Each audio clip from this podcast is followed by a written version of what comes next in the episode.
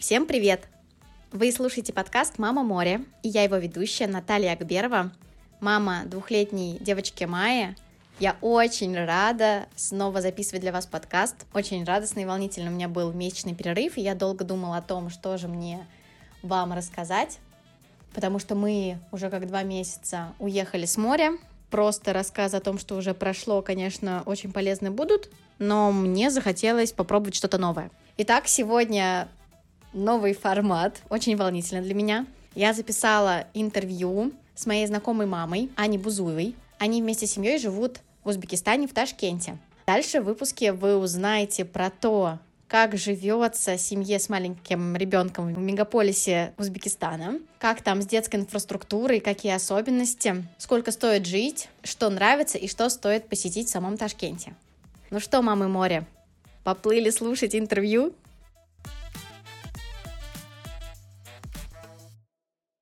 Я очень рада, что у нас с тобой получилось созвониться. Первый раз мой, когда я кого-то интервьюирую для подкаста. Спасибо, что согласилась. Мне очень приятно быть первой. Спасибо, что решила начать с меня и с Узбекистана.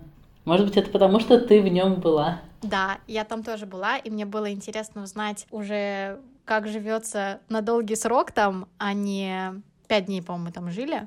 Ну, смотри, у нас тоже был такой тест-драйв. Так получилось случайно, что мы сначала съездили в отпуск в Узбекистан на две недели, а потом только через два месяца после этого муж начал собеседоваться на проект в Узбекистане, и получается, что через три месяца мы переехали. Три с половиной. То есть у нас тоже получился был тест-драйв. Конечно, отпуск, он отпуск, это совсем другое. Все равно представление о городе, как, какие механизмы функционируют, это очень хорошо давало. Давай для начала чтобы познакомиться не только меня с тобой поближе, но и наших слушателей, задам тебе первый вопрос про тебя саму. Аня, а, расскажи, пожалуйста, о себе любимой. Откуда ты? Кем работала до декрета? Так как подкаст называется «Мама море», тут все мамы. Сколько ты уже мама? И сейчас чем занимаешься в декрете? Много вопросов. Ну, а, начну по порядку. Я родилась в Нижнем Новгороде, потом жила в Петербурге, училась в магистратуре, потом работала в Иннополисе в Татарстане, потом переехала по работе в Краснодар, а потом, конечно, как и многие в России, закончила в Москве. И до декрета я была руководителем проектов а, в обучении для IT-индустрии. То есть я работала как в стартапах, так и в IT-вузах в том же самом Иннополисе, так и в крупных корпорациях корпорациях для раскачки их IT-обучения для молодежи. И с этой позиции я уходила в декрет. Я была руководителем проекта в IT-дочке компании «Росатом». У меня была команда 10 человек, и мы делали всю образовательную повестку для молодежи, чтобы привлекать их э, в, вот, в IT-дочку Росатома. А в декрете я уже два с хвостиком, потому что моей дочке два года. Ее тоже зовут Майя, так же, как и твою, мы с тобой в этом совпадаем. Хотя кажется, что вроде бы имя редкое, я вообще-то больше не сильно много знаю мам Май. И какой был последний вопрос, а чем я занимаюсь в декрете? А, на самом деле я прям такая full-time мама, но у меня есть, конечно, тоже моя отдушина – это мой канал про детскую литературу, литературу для детей, на самом деле для взрослых тоже. Мой канал называется «Библиотека», би как пчелка, потому что пчелка Майя. Мне очень нравится этот образ. И ну, на самом деле да, я и какие-то обучающие для себя истории прохожу в мире детской литературы. На самом деле просто понимаю, что этот мир бескрайний, прекрасен много всего можно узнать интересного, поделиться. Вот. А и последние полгода, чуть меньше, с января, в июле будет полгода, мы живем с семьей в Узбекистане, в Ташкенте. Ого, так-то это очень много уже. Да, на самом деле время, правда, очень быстро летит. Кажется, что совсем недавно приехали. А еще из-за того, что тут тепло стало уже в марте, мне кажется, что уже лето как бы к концу подходит. Но нет, все еще впереди. Кстати, да, я хотела спросить, у нас сейчас в Казани такая холодина, 13 градусов, ночью 9. Сколько у вас сейчас там? Сейчас у нас июнь. Ага, ну утром, когда я встала в 8.30 утра, я спросила Алису, какая погода, она сказала плюс 29. На самом деле сегодня было достаточно прохладно, и мне кажется, днем на пике, когда мы гуляли, в 12 было, может быть, 32 градуса, это правда было прохладно, потому что иногда вообще не выйдешь в это время. И вечером тоже, ну, может быть, градусов 28, 29, вот так вот. Но тут важна не температура вот на пике днем, а температура вечером, потому что сейчас будет начинаться период, когда вечером температура тоже будет выше 30 градусов, и получается, что воздух, в принципе, не охлаждается. И вот это вот уже начинается период, который называется у местных особенным словом «челя», и это, правда, прям жарко. Вы, получается, еще с таким не сталкивались, но если окружающие говорят об этом, уже как-то начали готовиться морально? Ну, на самом деле, многие с мая уже что-то начинают жаловаться о том, что очень жарко. Я либо очень теплолюбивая, и мне пока комфортно, либо у нас очень удачный дом с толстыми стенами, который долго нагревается и там хорошо холод в себе сохраняет. Ну вот только дней 10, как начали запускать кондиционер, хотя многие мои знакомые уже два месяца плотно сидят на кондиционере и только так говорят, что могут э, к этим температурам адаптироваться. Ну да, наверное, мы прям, чтобы сильно не столкнулись, потому что все говорят, что пик жары – это именно июль, и вот начало августа, что это прям труба, как тяжело. И обычно люди выходят из дома в 10 вечера. И вообще переходят на ночной режим. Хо-хо. Это будет, наверное, очень интересный опыт, потому что в России я не знаю, где такое можно встретить. Мне кажется, где-нибудь в Сибири тоже бывает. Мне кажется, что у них э, бывает пиково жаркое лето и пиково холодная зима. Но тут вот холодной зимы, конечно, обычно не бывает, только в этом году было. В этом году реально были аномальные похолодания, и вся система была не готова к этому я имею в виду ЖКХ, что лопались трубы, не хватало напора газа, ну, потому что никто не мог представить, что в Узбекистане может быть минус 25 зимой, потому что обычно зимой тут, ну, ноль, а такая аномальная температура держалась достаточно долго. Мне кажется, я эту аномалию почувствовала еще в ноябре, когда мы как раз-таки были в Узбекистане. То есть мы в том году, а, почему попали вообще в Ташкент, мы летели ну, в Индию, через Ташкент. Узбекские авиалинии были очень выгодным вариантом для нас, и мы решили, ну, пять дней пожить в Ташкенте. И мы тогда застали настоящий град. То есть все окружающие, которые, ну, которых мы встречали, говорили, что у нас града, я не знаю, когда там последний раз был, и мы вот такие, угу, приехали в Ташкент, а нам град, здравствуйте. Видимо, все с этого началось. Может быть, это была проверка, но вообще холода были именно в январе, то есть где-то там после, по-моему, десятых чисел января вот началась особая жесть. Может быть, там тоже что-то было, но нас как раз уже не было в ноябре, мы были в октябре на нашем тест-драйве. Но несмотря на такую погоду, расскажи, пожалуйста, как тебе живется в городе? Говори правду, тебе самой нравится жить в Ташкенте? Мне очень нравится, и даже, мне кажется, несмотря, а благодаря такой погоде, ну, то есть, конечно, бывают эти пиковые значения, но в моей жизни впервые был такой потрясающий март, да и даже февраль был весьма приятен, и, видимо, я метеозависима, но когда светит солнце, и спеют фрукты, и как-то во всех остальных аспектах тоже становится жить приятнее.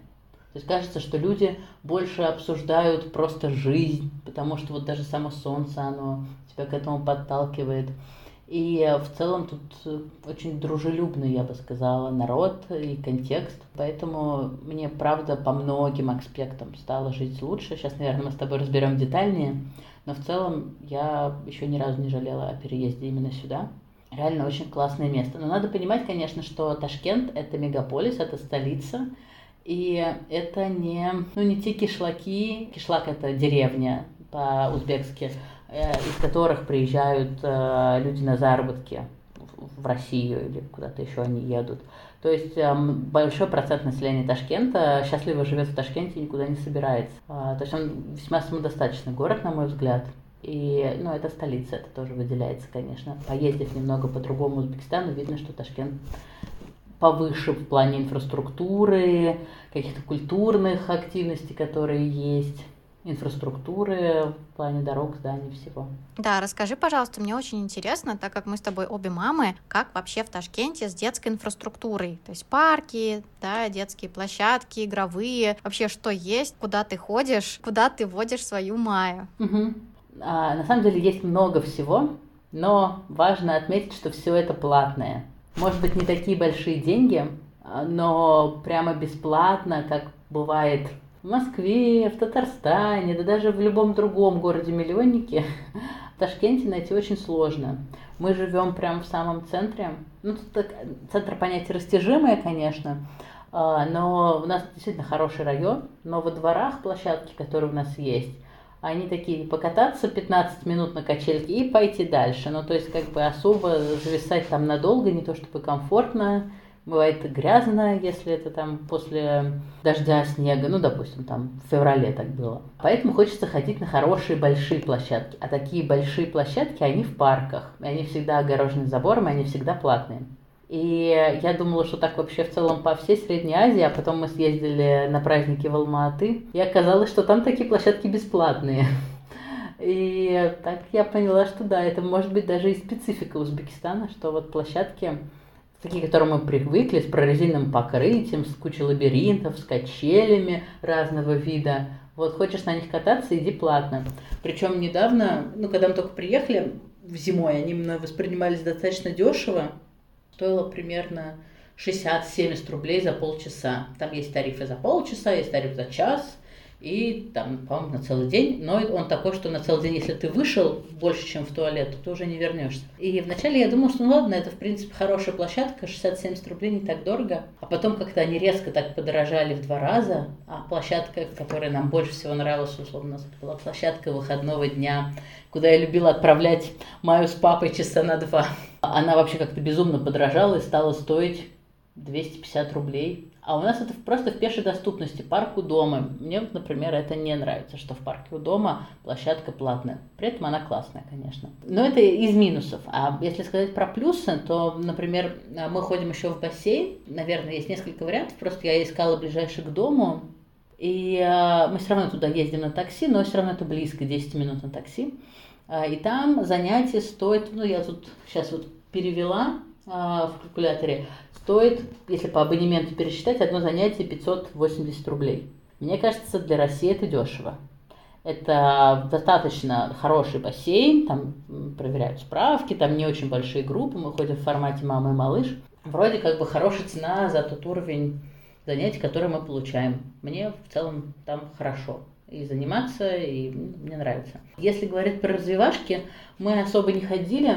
Один раз были на пробном занятии, центре, в котором эти развивашки на английском языке. Английский, отмечу, там был, правда, классный у обеих девушек, которые вели занятия, то есть я могла оценить, думаю, что здорово.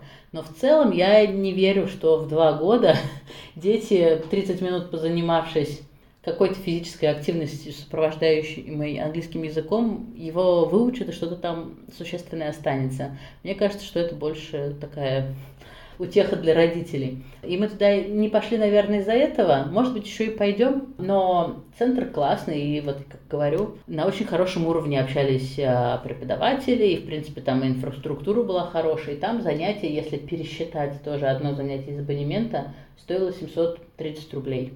Я думаю, что это доступно, потому что тоже уровень был хороший. Но это я говорю про развязки, которые вот прям в центре города. Возможно, они рассчитаны на, ну, как бы людей с достатком выше среднего, или тоже на переехавших, или на экспатов.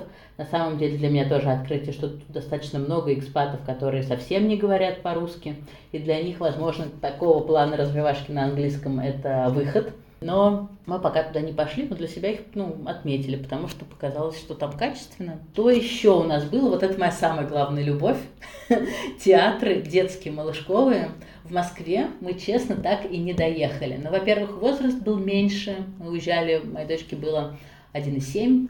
И я думала, что еще как бы рано, и представляла, как мы поедем сейчас час через всю Москву. Она ненавидела автокресло, будет весь этот час орать. А если поедем на метро, то это меня вымотает. И заплатим очень большие деньги, оплатим и взрослый билет, и детский, и выйдет это просто ну, тысяч в семь рублей – и мое открытие в Ташкенте. Мы были в двух, скажем так, форматах театров. Один прям созданием, официальный театр марионеток. Там мы ходили на Колобка альтернативного. Наверное, я как ведущий там телеграм-канала не очень жалую Колобка, но в целом-то вполне себе была классная история. И надо было покупать лишь один билет на взрослого ребенка до трех лет. Не надо было покупать билет. И билет этот стоил 50 тысяч сумм, что 300 рублей. И дошли мы туда пешком на коляске за 5 минут от дома. То есть опыт получился шикарный. Но есть еще другой проект. про который я у себя в канале писала, и вообще просто, я считаю, это моя главная находка. Это а, формат называется «Теплое чтение», и обычно на разных площадках девушка, я даже не знаю, как ее назвать, актриса, она мастерица, чтица, она рассказывает сказку для самых маленьких, очень нетривиальную. Бывает, что это в парке, бывает, что это в каких-то игровых она снимает часть территории. И это стоило 60 тысяч сумм, что как бы 400 с копеечкой рублей. И тоже за взрослого даже билет не нужен. Это было ну, настолько прекрасно. Мы были у нее трижды на спектаклях, и даже на мой день рождения я в парк заказывала ее выступление, и это тоже было вау для всех приглашенных детишек. То есть, э, действительно, при желании можно найти на очень хорошем уровне спектакли, театры, даже для самых маленьких, за очень доступные деньги. Мне очень понравилось в Ташкенте, что каждый из э, приезжающих чувствует себя миллионером, таким доступным миллионером. Ну, слушай, так, конечно, не во всем. Вот иногда мы ходим в какие-то кафе, выходим и думаем, мы бы в Москве дешевле поели. Особенно вот мы недавно ходили в грузинский ресторан, и мне так не понравилось. Во-первых, было невкусно, хотя мне кажется, что и грузинская еда всегда вкусная, но там было невкусно. А посмотрев на ценник, мы такие, точно в Москве бы, в хинкальную дома мы поели бы дешевле. На самом деле есть тут разные. И, и дешевле, и дороже, и так же. Ну, то есть это зависит от того, что ты ищешь. Вариантов, правда, много. А расскажи тогда, сколько, ну вот в целом стоит жить, да, в Ташкенте? В целом дороже, дешевле, чем в России, или как у тебя по ощущениям? Ну, мы сами по себе живем примерно на ту же сумму, и могу отметить, что, наверное, в Ташкенте мы стали себе позволять больше. То есть, наверное, это все-таки связано там с тем, что ребенок подрос, и стали мы больше куда-то выходить и больше всякого пробовать. Но в целом, наверное, кроме того, что не так можно разгуляться с доставками, интересными доставками продуктов, в целом мы, наверное, чаще ходим в кафе, рестораны, мы чаще в выходные куда-то подальше уезжаем гулять. Ну, там, условно, мы можем поехать в горы. В Москве мы все-таки реже выезжали в какое-нибудь условное Подмосковье. И, ну, наверное, на тот же бюджет мы живем получше, процентов на 20-30 лучше, если именно пересчитывать как бы полученный опыт. А рассказать про какие-то конкретные категории, ну, спроси, какие. У вас есть машина в Ташкенте? Нет, но у нас и не было машины в Москве. У нас был каршеринг, и муж ездил за рулем каршеринга, и изредка мы ездили на такси. А проблема была в том, что мой ребенок ненавидел автокресло. А в Ташкенте никто не знает о существовании автокресел. В принципе, о существовании ремней безопасности тоже. Это, конечно, меня, с одной стороны, очень сильно смущает, потому что я такой человек, который всегда пристегивается и прям не может иначе. С другой стороны, к этому, конечно, тоже привыкаешь. И когда нет опции, а ехать надо, едешь. А такси достаточно дешевое и удобное.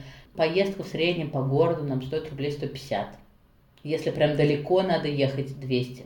Но вот мы сейчас так удачно живем, да и в целом, мне кажется, Ташкент так устроен, что ты до любой точки можешь доехать за 20, ну за 25 минут точно.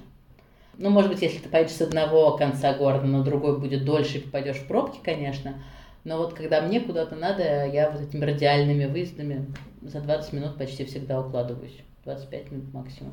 Да, ты, получается, еще сказала, что вы уже с дочкой ездите, ездите куда-то за город.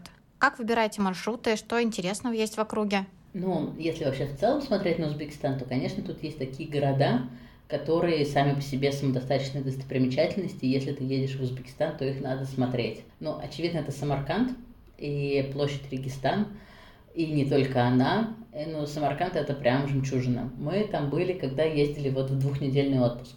Также есть э, Бухара, которая разительно отличается от Самарканда внешне, ну и даже как-то и по атмосфере в городе. Она кажется какой-то более уютной, старинной, э, такая, гуляешь по ней, теряешься в ее закоулках старого города именно. И в Бухаре мы тоже были, когда ездили в отпуск.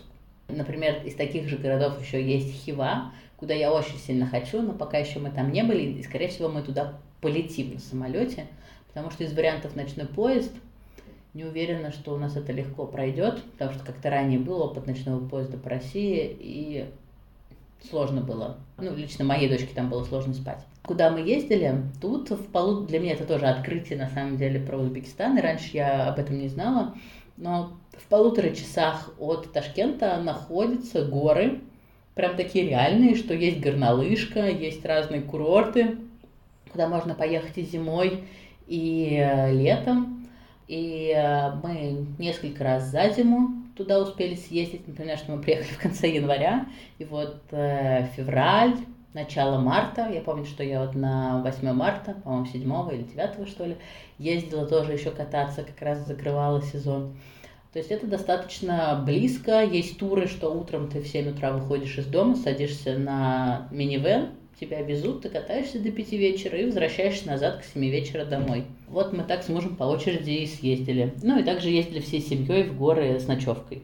Летом это все преображается в такие комплексы, которые бассейны с видом на горы. Ну, то есть действительно прям курортная территория. Там не так жарко летом, и многие туда ездят. Вот, мы тоже ездили в конце мая, отмечали день рождения дочки чистым нашим узким семейным кругом. Еще мы ездили в город Джизак. Не знаю, знает ли его кто-то из слушателей или слышал о нем ты. Но так вышло, что в этом городе родился мой муж.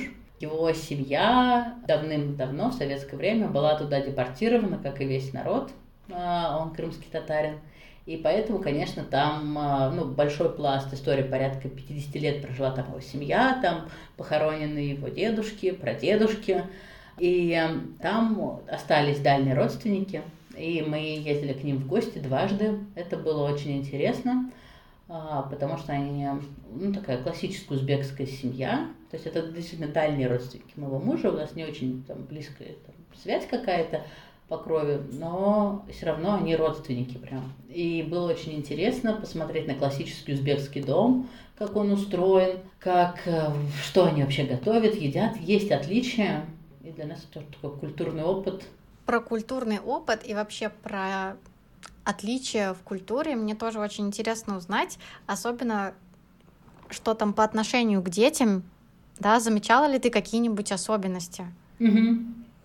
Ну вот опять же на примере наших родственников, это ну, семья, в которой мы, конечно, в первую очередь ездили к бабушке и дедушке, это, получается, двоюродная бабушка моего мужа, и вот у них несколько детей, они некоторые разъехались, один сын остался с ними, и его семья из четырех детей живет вот в этом доме.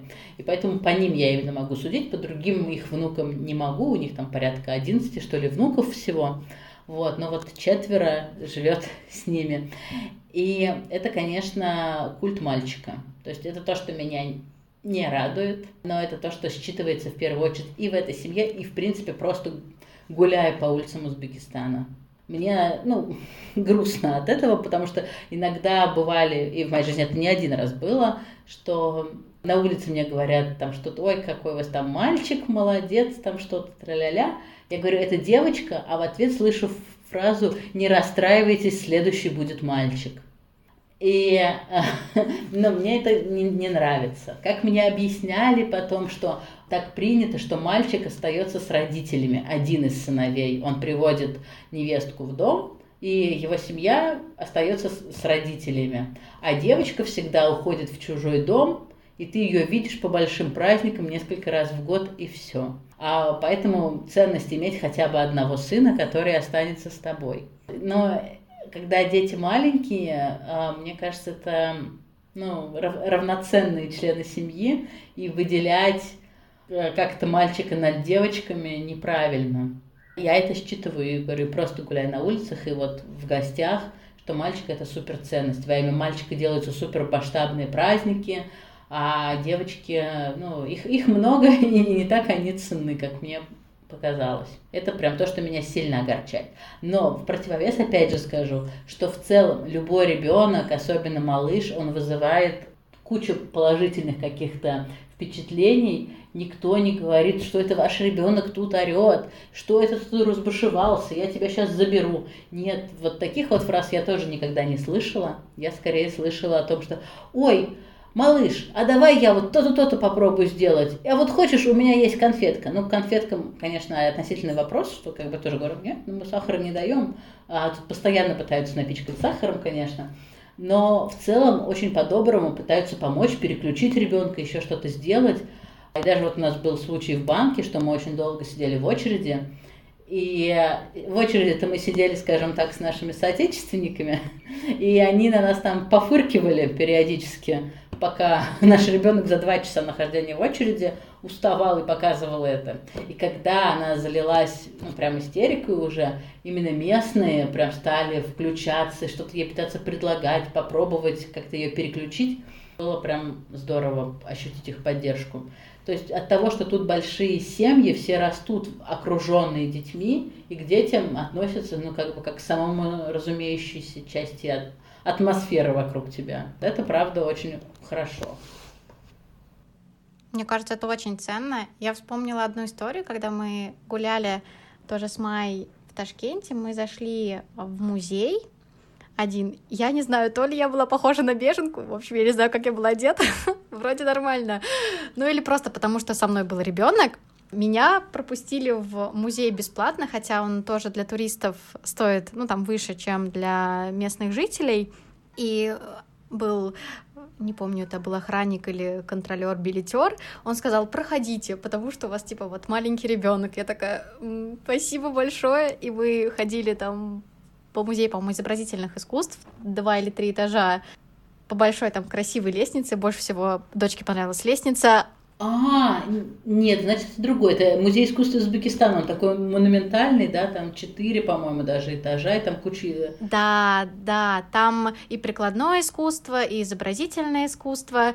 Все, что я успела посмотреть, это было, по-моему, первых два этажа, потому что все остальное время мы с дочкой ходили по лестнице. Слушай, интересно, а я в этом музее была с моей мамой, пенсионеркой, и спросила, а действуют ли пенсионные скидки на маму? И мне сказали, если она не гражданка Узбекистана, то нет, платите полный билет. Вот, то есть по-разному. Видимо, зависит еще от человеческого фактора тут очень много. И это тоже и плюс, и минус. А ребенок повыше ценится, чем пожилой человек. Да. Да, это тоже классный музей.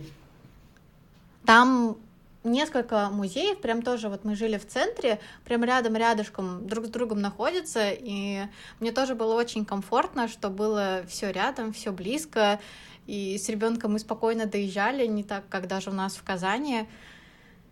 Порадовала а, доступность вот таких вот мест развлечений и для взрослого, но и для ребенка. Ребенка всегда чем-нибудь да займут. Угу. Нет, конечно, тут, как в любом крупном городе, тоже есть игровые внутри торговых центров, и достаточно даже неплохие э, игровые. И много, ну, опять же, мне это стало бросаться в глаза, может быть, потому что я жила в Москве так на окраине, и у нас особо и не было кафе с детскими уголками. Ну, то есть в нашем ЖК вот открылся недавно, сразу как мы уехали, к сожалению, а больше и не было. То есть все кафе были просто кафе.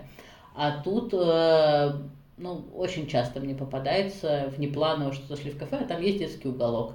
Иногда даже с нянями, а, ну, то есть с девушками, женщинами, которые присматривают. Ну, мой ребенок не остается в игровой, конечно, без меня надо там с ней тусить пока еще.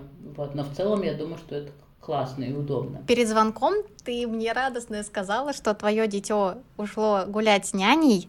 Ты нашла няню в Ташкенте уже? Да. А, опять же, вот это возвращаясь к тому, что в Ташкенте мы стали себе позволять больше, э, живя примерно на те же деньги. То есть тут у нас появилась няня. Я недолго ее искала, мне безумно повезло. Я нашла чат, в котором, телеграм-чат, в котором дают объявление о поиске домашнего персонала и нянь. Ну, так прямо называется, нянь и домашний персонал Ташкент. И у меня было всего три отклика. Честно скажу, что два неадекватных – и один адекватный. И вот женщина, которая оставила адекватный отклик, она и сейчас наша няня, и я, конечно, очень рада, что она у нас есть. У нас няня на 4 часа в день в будни после дневного сна. Наверное, первую неделю мы привыкали, я везде была с ними и дома, и на улице, и вот со второй недели они стали уходить гулять без меня. То есть э, где-то два часа мы дома все вместе, просто они играют отдельно, а потом два часа они гуляют без меня. Наша няня русская, местная, то есть она родилась здесь, такая хорошая женщина. Она не педагог, но она опытная няня. Звучит что-то на очень прекрасном. Если ты нашла время дополнительное от ребенка, расскажи вообще, как сейчас твоя жизнь, нашла ли ты себе сама общество. Ну и, конечно же, я знаю, что у вас есть встреча книжного клуба. Как ты вообще все это нашла? Расскажи, пожалуйста, подробности. Ну, я не скажу, что я какая-то супер успешная мама, которая успевает 33 дела. Мне кажется, я в это вот эти несколько часов няни просто успеваю какие-то свои хвосты где-то подлатать. И, и из-за этого как-то стало спокойнее жить. Ну, вообще, что как бы у меня за эти полгода появилось? У меня появился наконец-то в моей жизни спорт, потому что первые полтора года материнства прямо его не было, и стало все очень плохо, и он уже был просто необходим. А тут я стала регулярно ходить спортклуб у дома, тоже, наверное, приведу его цены. Мне кажется, что он, а, ну, прям на такой экспатский уровень направлен, потому что там бывает тоже занятия на английском от какого-то тренера-бразильца или еще кого-то. А, у меня занятия на русском, но много девушек-узбечек, которые приходят а, в зал в платках, и, например, накидывают даже на себя что-то такое, как легкое пальто, но не знаю, как это назвать, просто чтобы прикрыть лосины. Потом они это все снимают, и у нас начинается очень интенсивная тренировка по типу кроссфита. То есть это занятие чисто женское. И если вот пересчитать стоимость занятия в абонементе, то это тоже получается порядка 550 рублей где-то вот так вот за занятие выходит. В абонементе, наверное, ценник приемлемый, если штучно брать, ну, дороже чуть-чуть. И, наверное, в среднем для Ташкента это много. Но мне нравится. Про то, что еще я успеваю, ну, на самом деле, больше, конечно, я бытовыми какими-то вопросами занимаюсь во время няни. А бывает, что вот в выходные у нас случаются встречи книжного клуба. Он называется «Клуб читающих». Изначально он назывался «Клуб читающих мам». Потом слово «мам» решили убрать как ограничивающий рады всем читающим. И а, этот клуб существует порядка восьми лет, насколько я знаю. Он был создан очень инициативной а, девушкой, местной девушкой которая потом стала детской писательницей. И по какому-то невероятному совпадению, когда я была в Ташкенте осенью в отпуске, просто зайдя в книжный магазин, именно ее книжку я купила на память, вообще ничего не знаю об этом книжном клубе, о ней. Просто я решила, что это самая интересная детская книжка, которая там есть э, с местным каким-то колоритом. Да и в целом отмечу, что сложно найти книжки с местным колоритом. А в основном сюда завозятся российские книжки. Именно прям про малышковые, если говорить. Там уже более взрослая литература, конечно, есть на узбекском, а вот именно малышкового я особой альтернатив-то и много и не видела. А, и а, возвращаясь к книжному клубу, это девушка, женщина, а у нее сейчас еще идет параллельный проект про обучение узбекскому. А, и вот книжный клуб стал работать в таком формате множество кураторов. Как бы каждый месяц выбирается один куратор с одной книгой, и он ее сообществу интересно преподносит. Потом, когда прочитают за месяц, проводят встречу. Вот я тоже была куратором одного месяца, наверное, в следующем или в августе тоже буду куратором с другой книгой. То есть он стал таким децентрализованным организмом, что достаточно тоже прикольно, потому что все тащить на себе нереально. Вот, ну, видимо, надо, чтобы прошло 8 лет, чтобы твое детище так разрослось.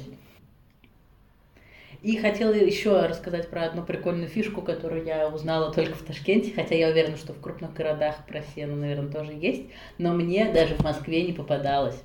А в Ташкенте у меня это в трех минутах пешком от дома. Это называется клуб красивых мам. И это салон красоты, в котором есть няни, игровая, и, в принципе, вся атмосфера предполагает собой брать детей. Хочешь, держи его на руках, корми грудью, он может ползать около тебя. Если он старше, ему интереснее играть в большой игровой под присмотром, он может быть там в той комнате в игровой.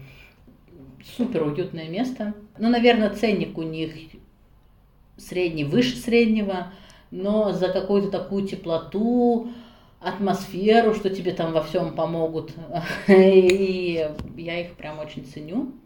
Там, конечно, у нас, например, вышел нюанс, что моему ребенку не нравится одна конкретная няня, все остальные нравятся, вот она не нравится. И в дни, когда она, я туда не хожу. Все остальные дни хожу. И опять же тоже мне очень нравится, что когда они меня записывают, на какую-то там условно процедуру, они говорят, ой, стойте, стойте, в этот день будет там няня, которая не очень нравится Майе, поэтому давайте вот в другой день попробуем. Или, ну, какие-то проявляют такие персонализированные нотки, знаю, там, какой, какой мастер маникюра мне из других больше нравится. И в целом, правда, классное место, что туда можно ходить с ребенком, а не в отлучку бежать скорее. Поэтому я туда всегда хожу в то время, когда я с ребенком сама потому что пока условно мне делать маникюр, она ходит туда-сюда, она может поиграть, потом прийти ко мне, потом снова уйти играть, и это очень удобно. Пока тебя слушаю, уже хочется жить в Ташкенте. Кажется, уровень жизни намного выше, чем в обычном городе России. Ну, Ташкент классный, на самом деле многого не ожидаешь. Но есть, конечно, и минусы. Например, вчера у нас целый день не было света, а сегодня горячей воды. И это в центре города. Ну, сейчас просто плановые какие-то отключения, ремонтные работы но ты об этих планах заранее не знаешь. А потом узнаешь, что это были плановые работы. Тун-ду-ду. А расскажи, что тебе еще абсолютно не нравится. А, ну, я уже говорила про платные площадки в парке у дома. Это мне правда не нравится. Я прям негодую. Про культ мальчиков тоже. Вот это прям тоже из того списка, что меня подбешивает. А, ну, так как я все-таки хожу больше по заведениям, где я трачу, а не зарабатываю, то у меня нет такого опыта, но мой муж говорит, что ему достаточно сложно с коллегами-узбеками а, о чем-то договариваться вот сразу. То есть обычно надо повторить два, три, иногда четыре раза, и тогда будет результат. И надо на это закладывать время. Также вот, например, у нас и с хозяином квартиры. Мы говорим, нам нужна микроволновка, и вот вроде бы для нее тут все есть, но нету розетки. И, и даже есть сама микроволновка. И вот чтобы эта розетка появилась, мы должны были ему напомнить, ну, раза четыре точно, чтобы потом пришел мастер и ее сделал. Так во многом на самом деле, что если ты хочешь результат, и вторая сторона не заинтересована от тебя получить деньги, то тебе прям надо пушить этот вопрос. Потому что тут достаточно все очень расслаблено. Это чувствуется. Да в целом, на самом деле, я мало к чему придираюсь, мне очень комфортно. Кто-то прям к жаре придирается, меня вообще это успокаивает. Учитывая, что тут очень много бассейнов, я имею в виду, ну, прям больших бассейнов, даже эти выходные мы были такой мини-версии Мальдив в центре Ташкента, то есть там и песочек, и большой бассейн создан такой а как озеро, но это бассейн с фильтруемой водой. Да, вроде все очень классно и приятно, но при этом туалета на территории этого бассейна нету. То есть тебе надо выйти за территорию его, и там будет платный туалет. Хотя ты как бы достаточно много платишь за вход в этот бассейн. Но они на территории одного парка, но, видимо, у них разные собственники у туалета и у бассейна. Чувствуется иногда, что вроде классно задумано и даже неплохо реализовано, но какие-то нюансы с недоработками. Я подумала в тот момент, когда ты говорила про то, что узбеков нужно пушить, аналогию провела с Индией, потому что ну, чувствуется вот эта культурная особенность людей, которые живут, мне кажется, в теплых странах, да, они более расслабленные, они не чувствуют времени, вот у, у индийцев понятие времени, оно очень растяжимо. То есть вот это известное tomorrow у них, это значит, что почти никогда, возможно, да, не будет. То есть, если он тебе говорит, что тоже вот так же принесет тебе нож, доску и все, что тебе нужно в твое жилище, ну, то есть мы, например, тоже там снимали жилье, то если к нему не прийти чуть ли не домой, или 500 раз не написать, или еще что-то, то действительно каждый раз, когда он будет говорить тебе tomorrow, он никогда не принесет тебе это. Вот это вся их жизнь в теплых таких э, климатических да, условиях, ну, не позволяет им жить, ну, как, например, в России, когда ты знаешь, что, возможно, завтра у тебя пойдет снег, тебе нужно заготовить там много еды на зимовку, наколоть дров, еще что-то, и нужно делать сейчас, прям сегодня, у них такого нет. Поэтому вот это ощущение, я думаю, поэтому появляется, и узбеков тоже. Да, да, согласна. У нас даже в плане того, что не то, что заготовки делать, у нас во дворе, опять же, повторюсь, достаточно в центре города, во дворе столько растет абрикосов, или правильно говорят, что это дерево урюк, то при желании, ну, можно просто растянуть гигантскую простыню, трясти это дерево, и вот тебе, пожалуйста, бесплатные халявные абрикосы. И, э, может быть, это правда расслабляет, что у тебя тут каждое дерево плодоносит. В целом, ты можешь как бы за счет этого там себя прокормить и достаточно вкусно. Да, я думаю, это тоже есть. Вот если в Индии, конечно же, то, что есть всегда рыба, ну, морепродукты и кокосы.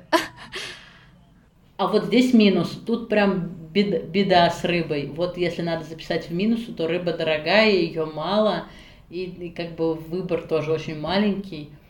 Надо тут пить омегу обязательно, потому что рыбы в рационе маловато и дорого. Да, придется объедаться гранатами угу.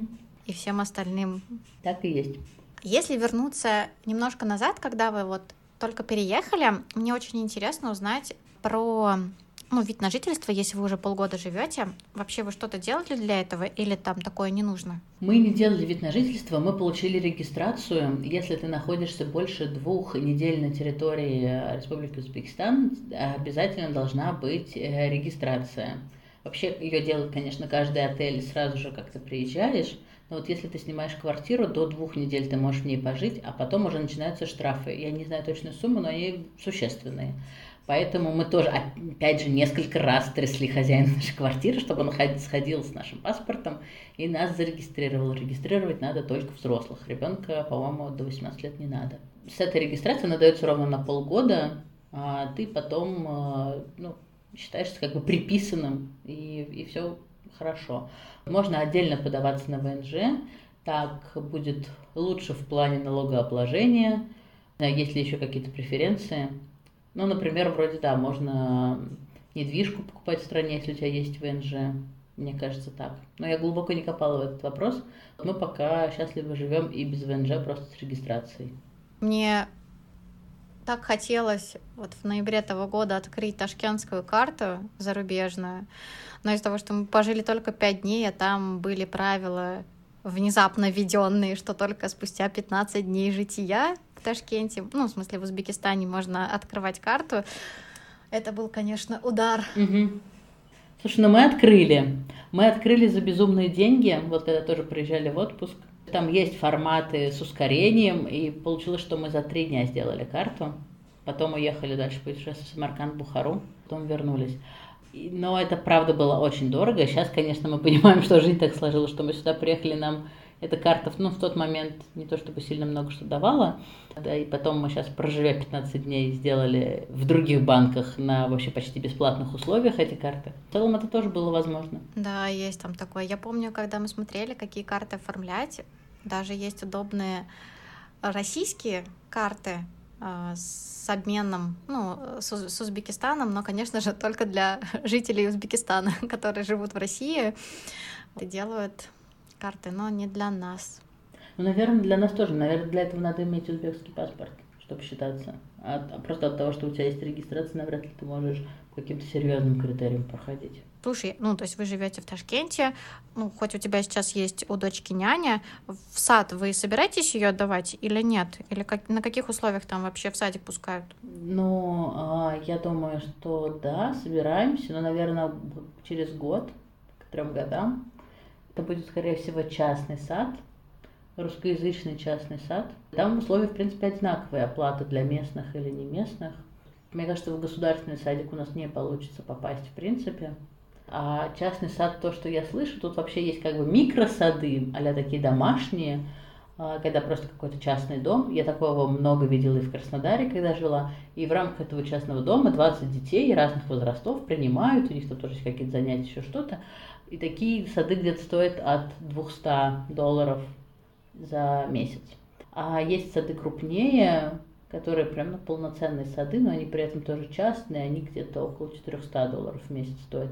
А еще есть прям такие luxury сады, где все на английском, и дети экспатов, и э, такая международная прям среда. Они от 650 долларов, насколько я знаю, и там еще есть стартовые взносы. Но это мое поверхностное знание, честно скажу, я еще не копала в этот вопрос, просто чтобы по касательной слышала от знакомых, у кого уже дети ходят в сад, или кто вот собирается и активно смотрел варианты.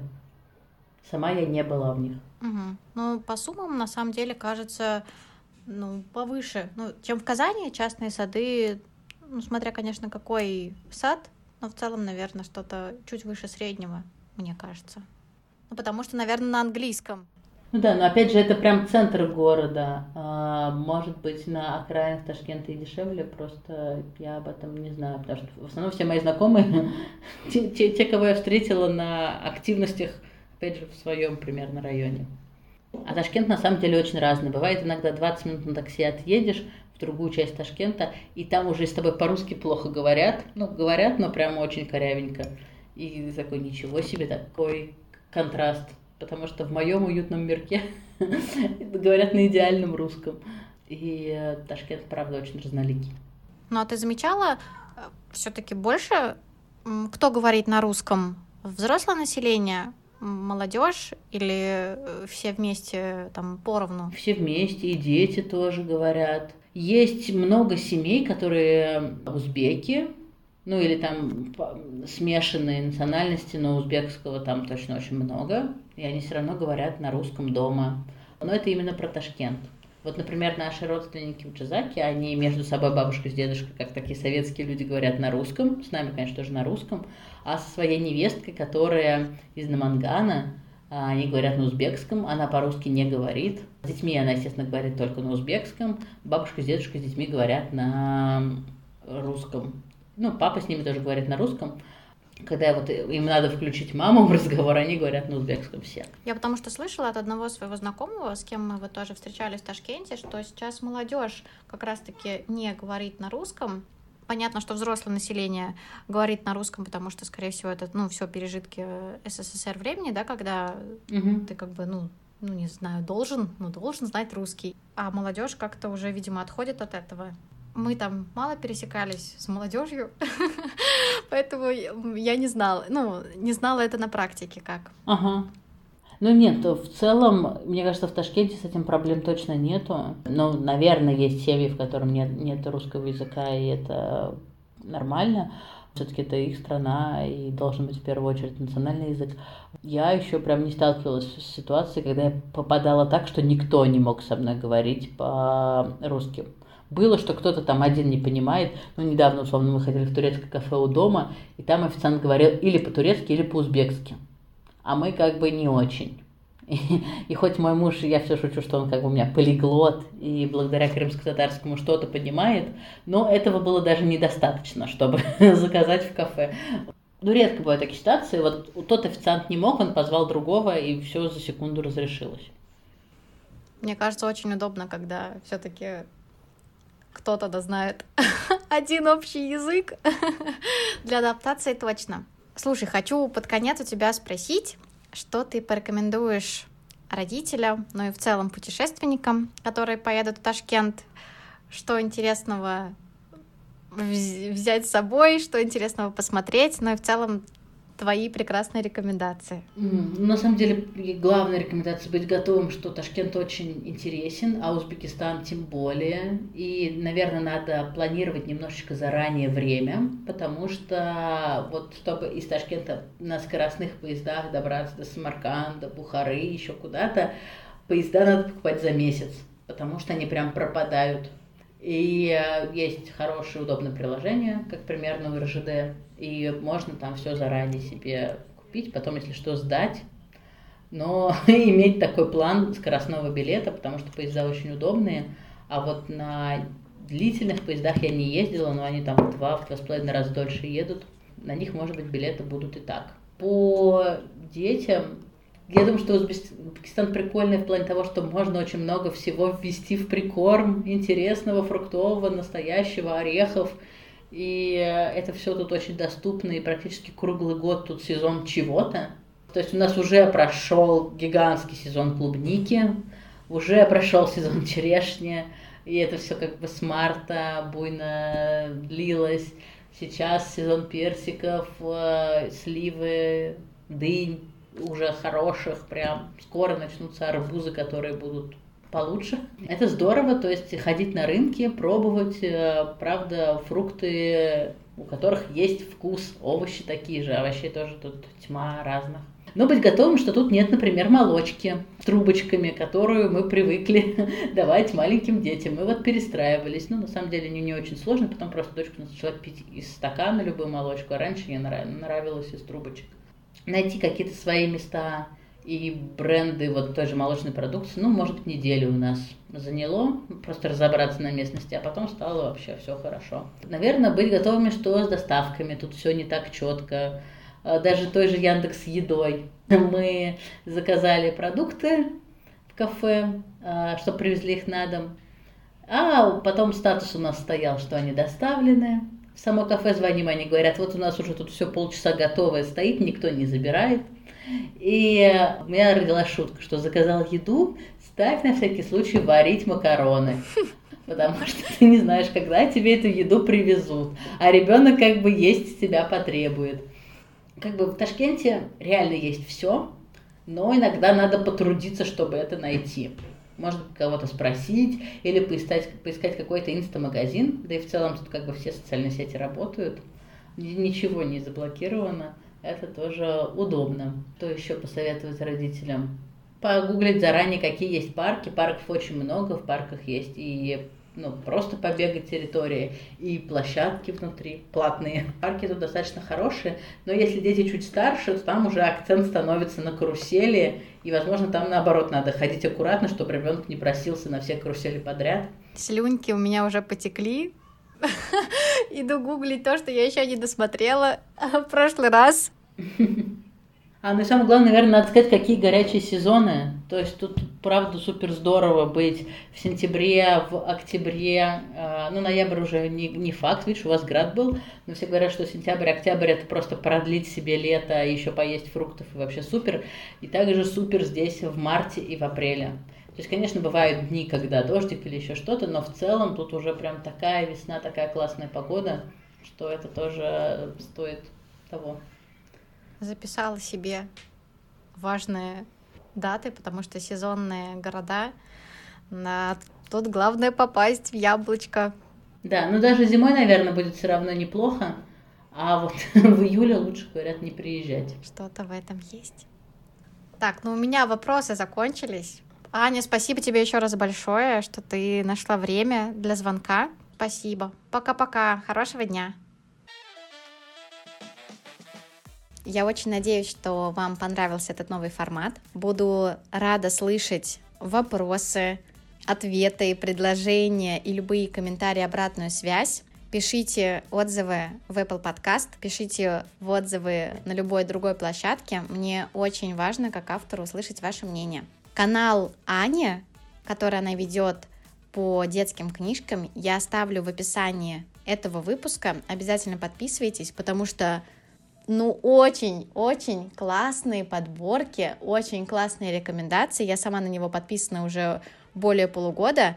От души рекомендую. Спасибо, что были со мной. Если хотите послушать другие выпуски, то смело отправляйтесь. Там я рассказываю очень важные лайфхаки про путешествия с ребенком, про детские сады в Гоа, про наш опыт зимовки. Всем пока!